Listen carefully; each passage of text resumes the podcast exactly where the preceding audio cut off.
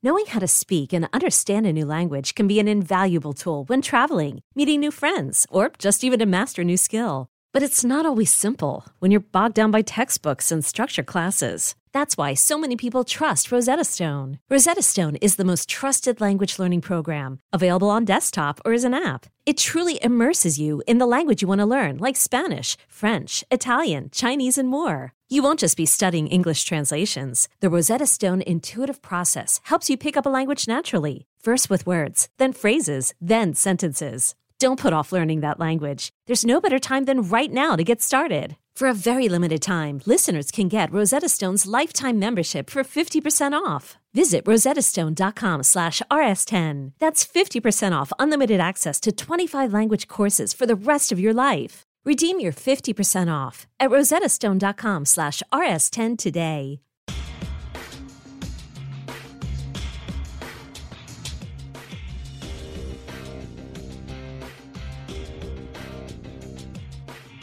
Hello and welcome to True Crime Daily's The Sidebar, taking you inside the courtrooms of high profile and notorious cases from across the country. I'm your host, Joshua Ritter. I'm a criminal defense lawyer based in Los Angeles and previously an LA County prosecutor for nearly a decade. You can find me at joshuaritter.com. We're recording this on Friday, November 4th, 2022. In this week's episode, dramatic court action as a mother testifies against her son for the Pike County murders that nearly wiped out an entire family in rural Ohio as well as a heated exchange from Nikolas Cruz's defense team as victim impact statements were given in the Parkland shooter's sentencing hearing. And finally, we turn to Los Angeles for our continued coverage of two high profile sexual assault cases taking place in the same courthouse for the trials of Danny Masterson and Harvey Weinstein. Today, we are excited to be joined by Greg Isaacs, a Tennessee based criminal defense attorney and legal analyst that you can find on multiple media outlets. Welcome, Greg. Good to be here, Joshua. Absolutely. Uh, before we jump into these cases, uh, we're excited to hear your thoughts on them. But could you tell us a little bit about your background and your current practice? Uh, right. We uh, we're a criminal defense uh, law firm. Uh, we do a lot of the high-profile cases in East Tennessee and other other states. We tried the first case on court TV that was televised in, in Tennessee. have done a number of those. I've also been a legal analyst for the last um, 20 years uh, and here with the people, I think, mutual friends such as um, on Court TV um, with Julie and um, have my own spot every week, uh, Ask Isaacs. Uh, so um, I appreciate you doing double duty as being a criminal defense lawyer and uh, hosting a, a podcast. Absolutely. Well, we're excited to have you. Um, I've I've watched you many times on TV. I appreciate your insights, and so I'm really curious to hear your thoughts on these cases. So let's dive right in. We're talking uh, first. We go to Waverly, Ohio, where George Wagner IV's murder trial continues for the Pike County massacre that left eight members of the Rhoden family dead in rural Ohio. George's mother, Angela Wagner, took the stand for the prosecution to testify against her son alleging that the entire family helped in the planning, execution, and cover up of the murders. According to Angela, she believed that her granddaughter, the child of her youngest son, Jake Wagner, and victim Hanna Rhoden, was being abused by the Rhoden family. She alleged that her husband, Billy Wagner, was the catalyst for the murder plot. Angela Wagner struck a deal with prosecutors, receiving a 30 year sentence and agreeing to testify against any family members that went to trial. George's father, Billy Wagner, has also pled not guilty to the murders and is awaiting a trial date himself. Uh, Greg, let's talk about this testimony to begin with. Is this so damaging to hear uh, basically a co conspirator? Is this so damaging to the defense that it's nearly insurmountable? What do you think? Joshua, I think it is insurmountable because when you have a, a co conspirator, as you know, you look for ways uh, to impeach the witness, and you look for bias, you look for inconsistencies. Uh, the big thing is motivation. What were they offered by the state uh, in order to uh, get their testimony? Uh, but in this case, you have a, a family member, so it's really going to be hard to get to that level of impeachment and bias if you are um, defending defendant in this case. That that's an interesting point that you bring up, and ma- many times uh, when a co-conspirator is testifying against other folks, you hear about the deal that they got, and you think to yourself, "Well, that's a real sweetheart deal." Obviously, that's the motive for why they're testifying. I'm saying from a defense perspective, how you would try to impeach them. Here, she's getting 30 years. That's nothing to sneeze at. Um, are the jurors really going to view that as her getting a break? Well, you know, it's going to be interesting to see how how far uh, the defense and the prosecution get into the mechanics of that plea agreement. Uh, my understanding is uh, part of the agreement was uh, that the individuals on trial, uh, the death penalty was taken off the table. And, you know, Joshua, that always raises an inherent conflict to me when a prosecutor uh, tries to offer a plea agreement to your client and also a third party. We're not going to indict the, the, the, husband, the wife, the son, the daughter. And it really just creates a conflict that, that I think you may see down the road in the post conviction or an appellate process. But, you know, if you're the jury, uh, I think it adds credibility to this grandmother uh, that she is now uh, agreeing to plead guilty. Uh, and not only did she get a reduction in her sentence, uh, but she saved the lives uh, of the others by, by getting the death penalty uh, off the table. Yeah, that, I'm glad that you pointed that out. That was something that I felt was curious myself in the sense that you don't see it all that often. And, and just to kind of flesh out what you were saying is that the deal that was made was that they would cooperate in exchange for the other members of the family who are still going to trial to not have to face the death penalty. Um, again, something that the defense might try to exploit to say, well, listen, you're only testifying here to to help out your other family members, but you know, again, that deal isn't so great. We're talking about 30 years, could essentially be life for this woman. She's an elderly woman, um, and and still, it though death is off the table, it, it's still a life sentence. So, could you kind of flesh that out for us? Is is this was this a I guess the question I have was this a good calculation on the prosecution's part because they're not giving all that much for this testimony. Well, I think in, in the facts of this case, if, if, people aren't familiar, are are fascinating in, in one respect, but just uh, horrific in another. Uh, it's it's like premeditation on steroids. This family uh, plotted to wipe out uh, an entire family based on a child custody dispute uh, what they wanted to do and what they, they arranged uh, was to uh, synchronize the murders of eight separate people at four separate locations. Uh, again, premeditation on steroids, planning, etc. So what the prosecution had to do was get someone that was in the room when the planning and synchronicity uh, and all of that was ongoing. But to think about wiping out an entire generation, uh, the biological mother, so she cannot have custody, uh, but yet then her parents and grandparents, anyone that a juvenile court might seem fit uh, to step in and take uh, custody of this child. So once the prosecution got somebody that was in the room with that planning, uh, I think that's what their goal was, and I think it's almost going to be an insurmountable uh, hurdle for the defense. Yeah, yeah, it is a remarkable case from the perspective of how horrific it is, as you point out, and that they were able to pull it off, quite frankly. I mean, this is, you know, it sounds like some sort of mafia hit, the way that, it, you know, several different locations, several, eight different people killed, and that they were able to systematically go about this is really horrific. Um, I wanted to ask you a little bit. I don't know how much experience you have with death penalty cases, but you know, people fall all over the spectrum on this kind of politically on whether or not they're in favor of it. But let's talk about here how it still kind of is a valuable negotiating tool for prosecutors in the sense that they were able to use it as as some sort of leverage to get cooperation out of some family members in the sense that they said they would not seek the death penalty. What what are your thoughts on that?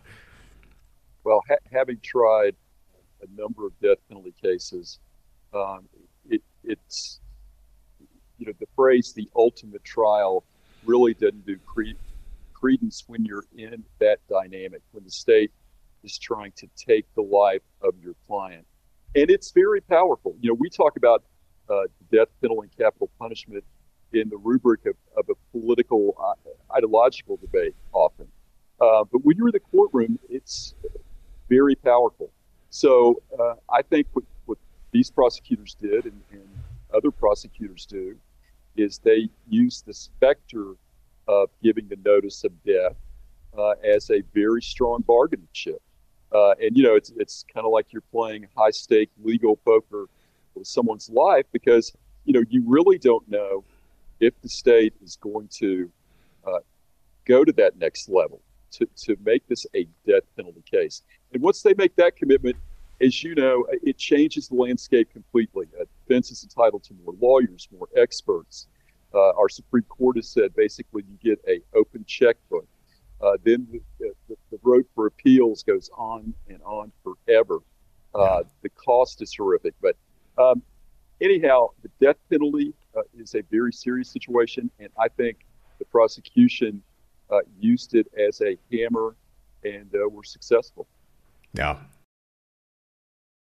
We're talking about another death penalty case, a little bit different in that there wasn't a guilt phase in this. We were only dealing with the penalty phase in this trial, but we're moving to Fort Lauderdale, Florida, where Nikolas Cruz has been formally sentenced to life in prison without the possibility of parole for the murder of 17 in the Parkland shooting massacre. Cruz was spared the death penalty by a jury who could not reach a verdict on the ultimate penalty, with three jurors unable to recommend death, citing his childhood troubles and mental illness. Families and victims of the shooting gave emotional impact statements condemning Cruz's actions and even directing some of their anger at his defense team itself. Cruz's legal team took offense to some of the impact statements, asking the judge to stop the families from attacking the defense counsel uh, which led to a heated exchange between the judge and the defense. Um, we have some footage of that. We're going to show that to you now. What you are doing right now is highlighting something and making more of a spectacle. So if your office in general does not want to facilitate and or incite violence, then we need to just sit down and move on. That's it. There were 18 witnesses, 16 or 18 witnesses that testified today. There was nothing that was said until Ms. McNeill made her point made, and, you know, we're moving on. But is the court going to do anything about maybe stopping it from happening again? When these people are upset about specific things that have gone on from that table, like shooting the middle finger up at this court and laughing and joking, Miss McNeill, be quiet. When these people have sat in this courtroom and watched this behavior from that table and they want to say that they're not happy about it, what is the problem? Judge, I have no problem because I have thick skin. But once you bring in my children, I think that's highly improper. It's I didn't even know you have children. I don't know what you're talking about. Your children? What about your children? Really heated exchange there. Uh, this is not the first eruption between Cruz's defense and the judge. Previously, the judge became irate when the defense abruptly rested their case after calling only 25 of their 80 planned witnesses. Uh, Greg, jump right in. What are your thoughts on the conduct of this judge? It's obviously uh, we've talked about this how death penalty cases are make the courtroom incredibly emotionally charged. Uh, but is she going too far here, or or is she warranted in her reaction? What are your thoughts? My thoughts are this is atypical, it's bizarre, and it's unfortunate. Uh, actually, it, it's kind of serendipitous. Actually, I had a client send me some footage and, and started a Twitter thread of the judge hugging the prosecutors and hugging some of the victims after the trial. And you know what what I saw was a a jurist amplify the emotions that were in that room. And that's the last thing that you need from a judge. Uh, they need to be the icon of impartiality. Uh, they need to be the uh, symbol of, of justice um, you know, they got to call strikes regardless if, if, it's the home team or not. And right. I just thought this judge played to the cameras. Uh, and, and, this was amazing to me. You know, I just tried a federal case last week, and, you know, we had thought we were going to call a number of witnesses uh, based on the state of the proof. We did not. We dressed it. Um, that, that's typical in doing what we do, and you make judgment calls and you make assessments. Just because the, the defense decided not to, to only call 25 witnesses versus 80 for a, a judge to publicly scold and chide them, uh, I thought was just very uh, it's atypical. It's unfortunate. Uh, so this has just been a very strange case from from the beginning. Yeah. And listen, as defense attorneys, we're used to, you know, sometimes being antagonistic with the judge. Sometimes it's it, we feel like it's us against the prosecution and the judge, and and we're used to that kind of, uh, you know, uh, all sides pitted against us. Um, but it does seem as though the judge became embroiled in this case and and started to take some of the things personally. But I'm curious how about the defense team? There have been reports of them laughing in court, perhaps even making obscene gestures. Do you think the defense team uh, went too far in their conduct and decorum in court and may have caused some of that reaction from the judge?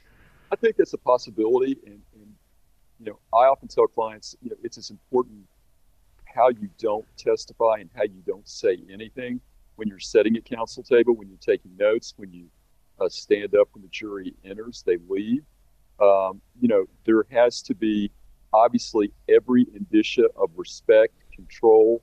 Uh, courtrooms are theater. Uh, body language is, is, it body language is language. You're communicating, and if you yeah. communicate disrespect or unpreparedness, um, I think it, it translates. But you know, the other thing, Joshua, I was doing some commentary and, and got to see some of the testimony live.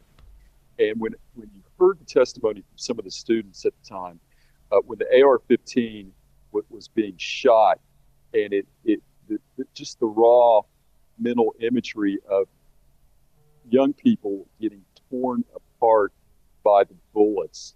Uh, the reverberation of the gun was so loud, the ceiling tile uh, it, it just they shattered, and and it was like it was fog or snow. Uh, it shook the whole school. Uh, the when the cameras would pan to the audience, you saw literally, you know, the parents of all these individuals just there aghast, teary-eyed, hugging each other. So if there ever was a case that the lawyers and the judges for their clients and, and for the, the system uh, needed to show control and respect, this was it. Uh, and I think that control and respect uh, was lacking uh, on all sides. Now, I don't think, you know, normally uh, I'm criticizing and, and say, God, the prosecution was playing theatrics. They got out of control. Uh, they were, you know, too much vitriol and acrimony. But, but you know, really, it, it became the judge and the defense. Um, and just very unfortunate in a case of this magnitude. Yeah. Yeah. Let's talk a little bit about some of those impact statements. Some of it started to be directed towards the defense team itself. And um, first of all, let me just say I, I give these family members incredibly wide latitude for what they have suffered, the, the, the almost unimaginable uh, loss and suffering that these people have gone through. Um, it's obviously you know still on the surface for them and they wanted to see some sort of closure here that they feel that they were robbed of so we understand all of that um, but i'm curious about your thoughts on directing some of their thoughts towards the defense team and i want to point out the fact so that people understand the jurors were outside of the courtroom for much of the back and forth between the judge and the defense, and for much of the defense arguments on things that they want to do and much of the stuff that might have caused these family members who weren't outside of the courtroom were actually sitting in the courtroom watching these arguments and why they might have a different reaction to the defense team itself than the jurors may have felt. And that's just kind of a point I wanted to explain for folks. But what are your thoughts on uh, how this became kind of personal towards the defense team for some of these family members? I thought this jury was with all the professional certainty I have going to return a verdict of death. Yeah. Uh, so I'll tell you what I'm impressed with is the voir dire uh, that the defense did in this case to have jurors selected that that did follow the law as they went through this process. So having said that, I think when you have families, and I've had it happen to me, um, they they express their their emotions uh, toward the defendant. Um, and that's part of the victim impact statement. I mean, victim impact. Uh, there's not a victim that gets up and says, I'm very happy uh, I'm a victim of a crime or my son, daughter, husband was, was murdered. Um, but, you know, there's some transference. Uh, when you do your job well and when you cross examine people, when you argue for uh, mitigation, uh, a victim's not going to like it. And I think if you're the defense counsel, I mean, it, it comes with the territory in the game. I've had people point their finger. I've had people say, How dare you defend this pedophile? Yeah. Uh, and you know what you do? Uh, you sit there and you give them the respect that they're entitled under the law to give a victim impact statement, um, as long as they are expressing their feelings to you as a defense lawyer in the courtroom. Um, I think that's their, their right. Now, once they leave that door and I'm walking down that hall, I've had people try to follow me to my car, you know, game over, uh, inappropriate. I take it right. personally and I, I, I, get on the phone. But, but you know what? Uh, a case of this nature, that's just part of, of what you and I do, Joshua. Yeah. Yeah. No, I agree with you. It, it, it it's, it, this is one of those things where it's, it, it's hard to, kind of blame anyone for how uh, emotions can arise and bubble over, especially when you're dealing with this kind of a loss, this kind of a case, as horrific as it is, uh, the frustration that must be felt by the family members to not get the verdict that they were expecting. And, and I agree with you. I think that a lot of people were expecting. Um, it's it's un, unfortunate that it won't bring them closure, but it is the close to the case because it is final now that he has been uh, sentenced to life without parole. So, turning now to Los Angeles, where the first of our two ongoing ho- high profile cases are taking place.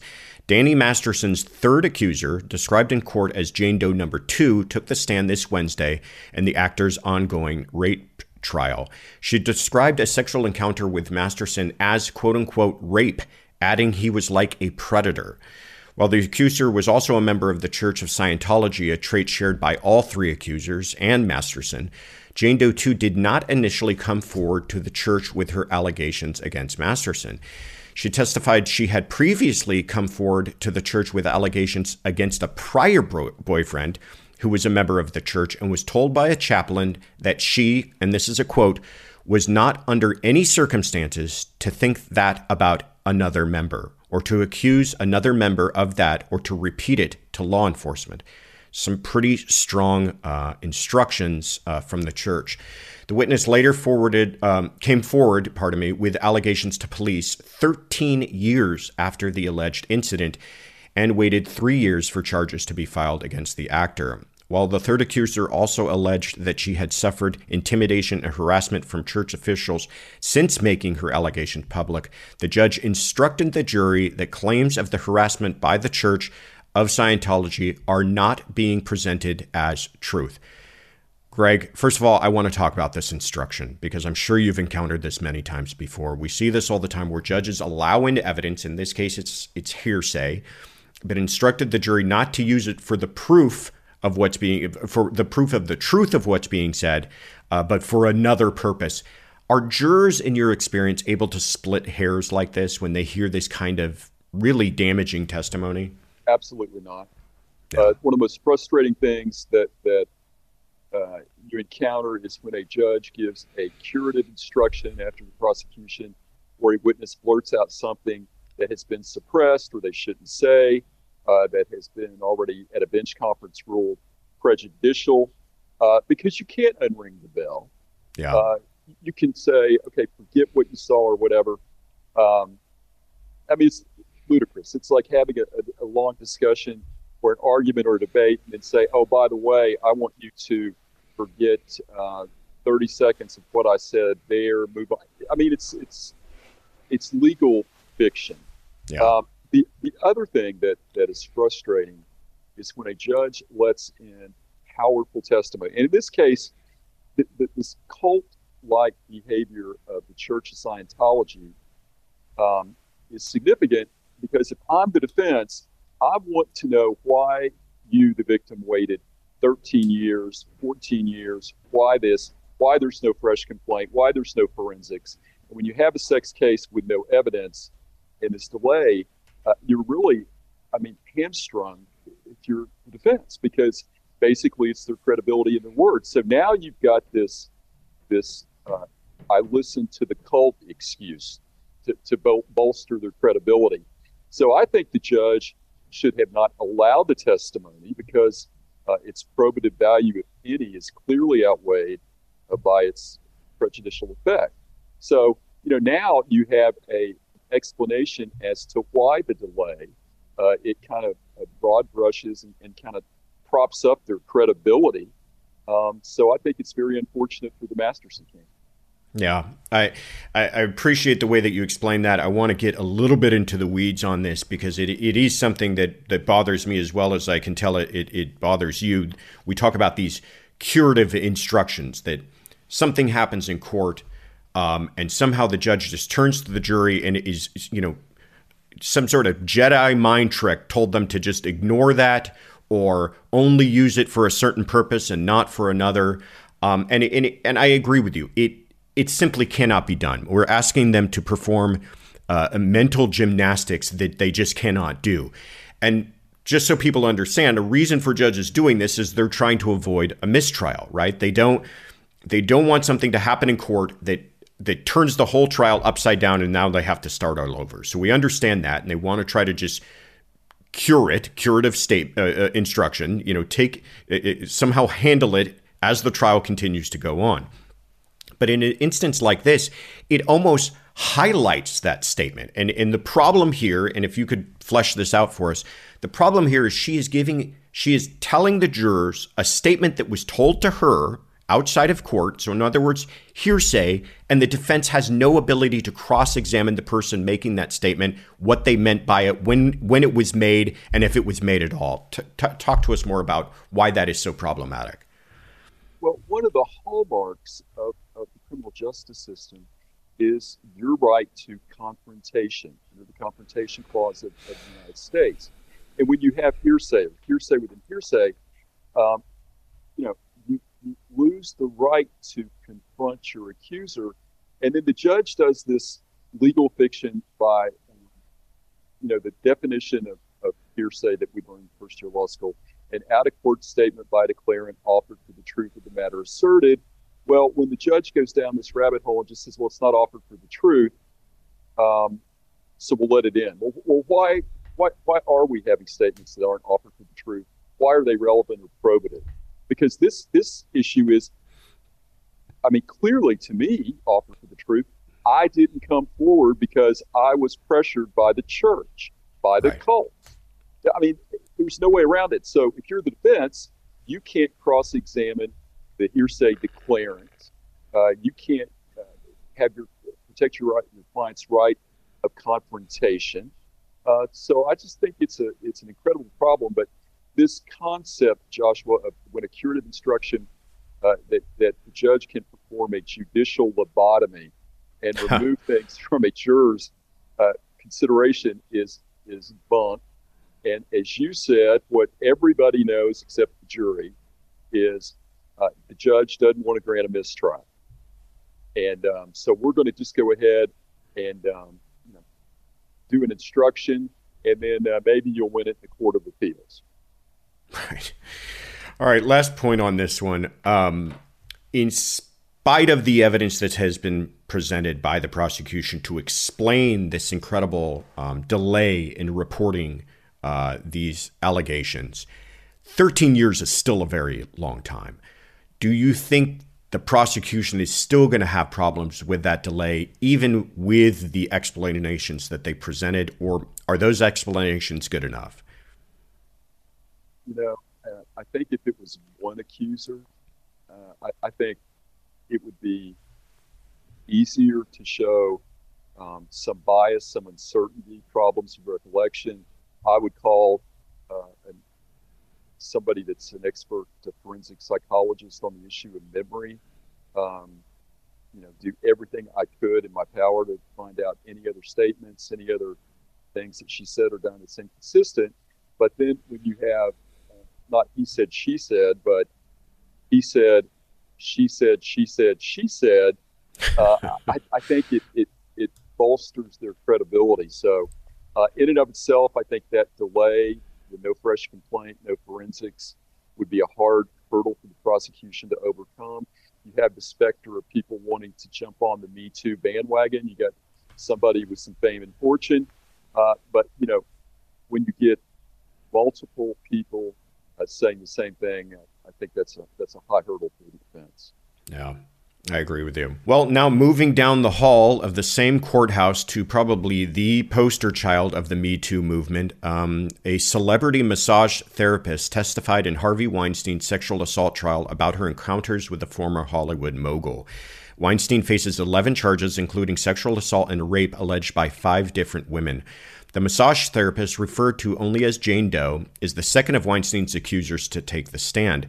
The witness testified to visiting Weinstein on multiple occasions. In each instance, she alleges Weinstein cornered the victim and groped her while masturbating in front of her. She claimed the embarrassment and shame she felt from the encounters kept her from coming forward. However, she allegedly revealed the indiscretions to another client, actor Mel Gibson. When the witness originally came forward to police, she only disclosed the initial assault, which the defense focused on in their cross examination, arguing that the victim's recollection of the events has changed over time. More of Weinstein's accusers are set to take the stand in the following weeks, including Jennifer Newsom, the wife of California Governor Gavin Newsom. Greg, right from the start, um, this victim alleges that she kept coming back to perform massages for Weinstein in spite of the fact that she had been sexually assaulted multiple times, according to her testimony. How is that going to play out for jurors, uh, you think? I think it's highly significant, but you know, then again, it didn't work in the Bill Cosby case when people said they were drugged and had sex, and oops, so by the way, I came by the deck the next night to be drugged and have sex, and whatever. Um, I think it's a problem because you, you got to see it. You know, was the conduct consensual? I mean, so if you were assaulted, it was non-consensual. You were in, in imminent fear, bodily harm, sexual battery, whatever, and you do it time after time after time. Um, I think that's that's a problem. Um, if you are the prosecution, and I think that's going to be a significant issue uh, with her credibility.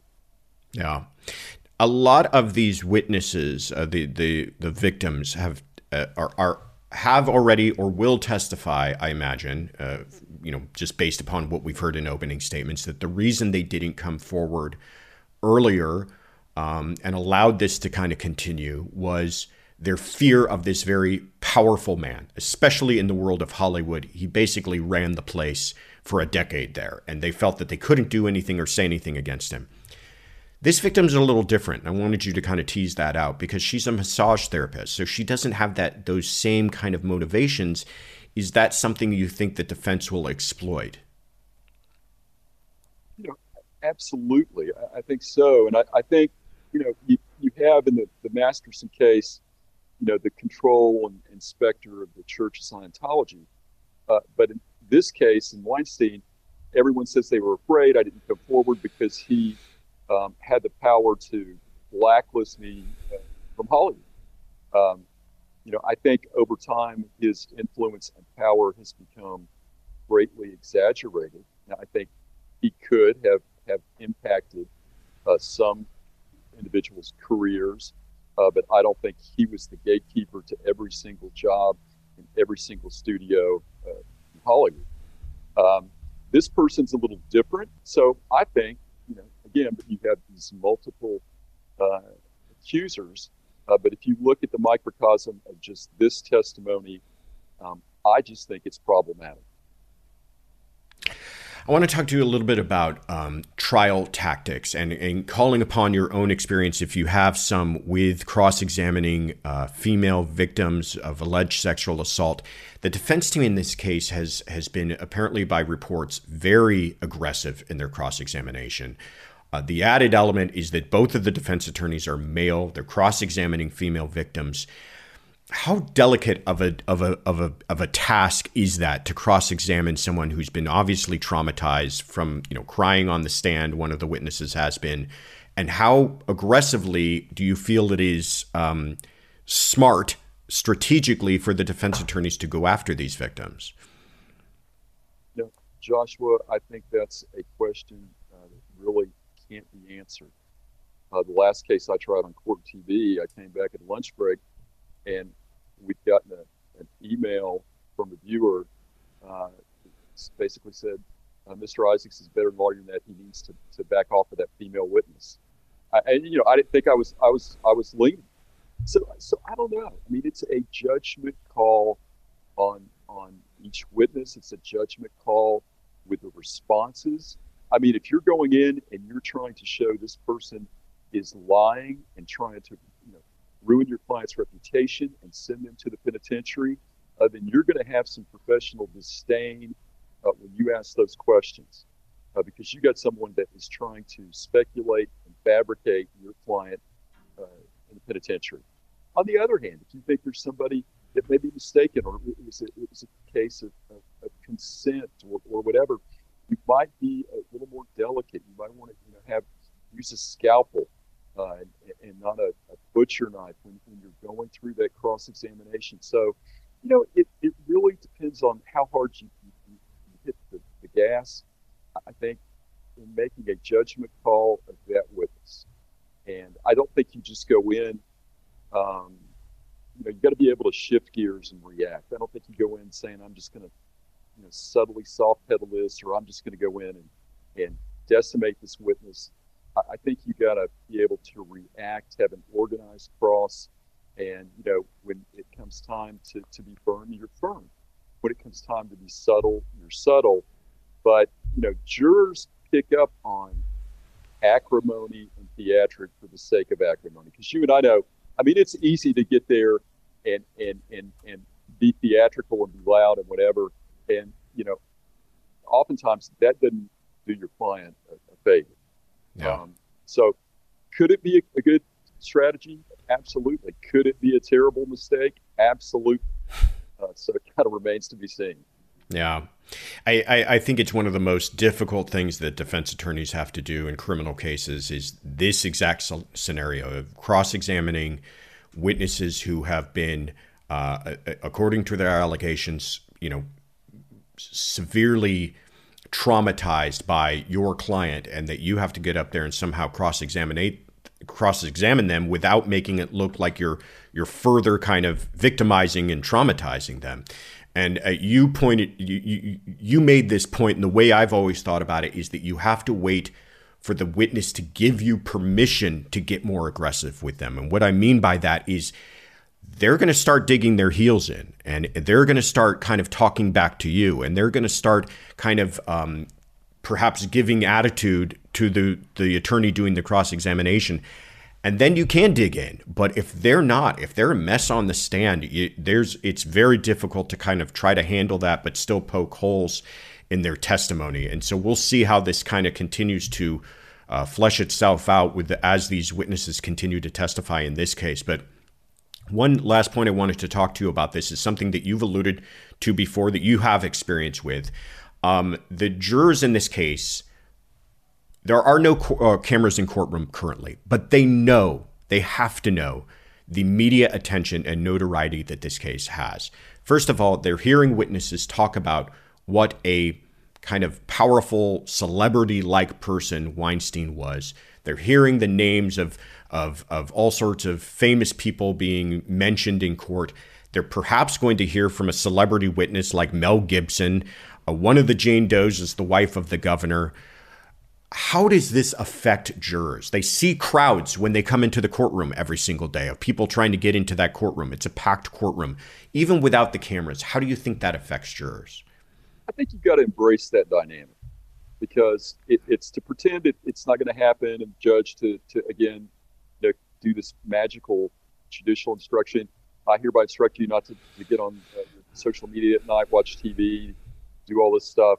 Uh, it's it's going to happen. Um, you know, in the Johnny Depp case, I think that was a good example.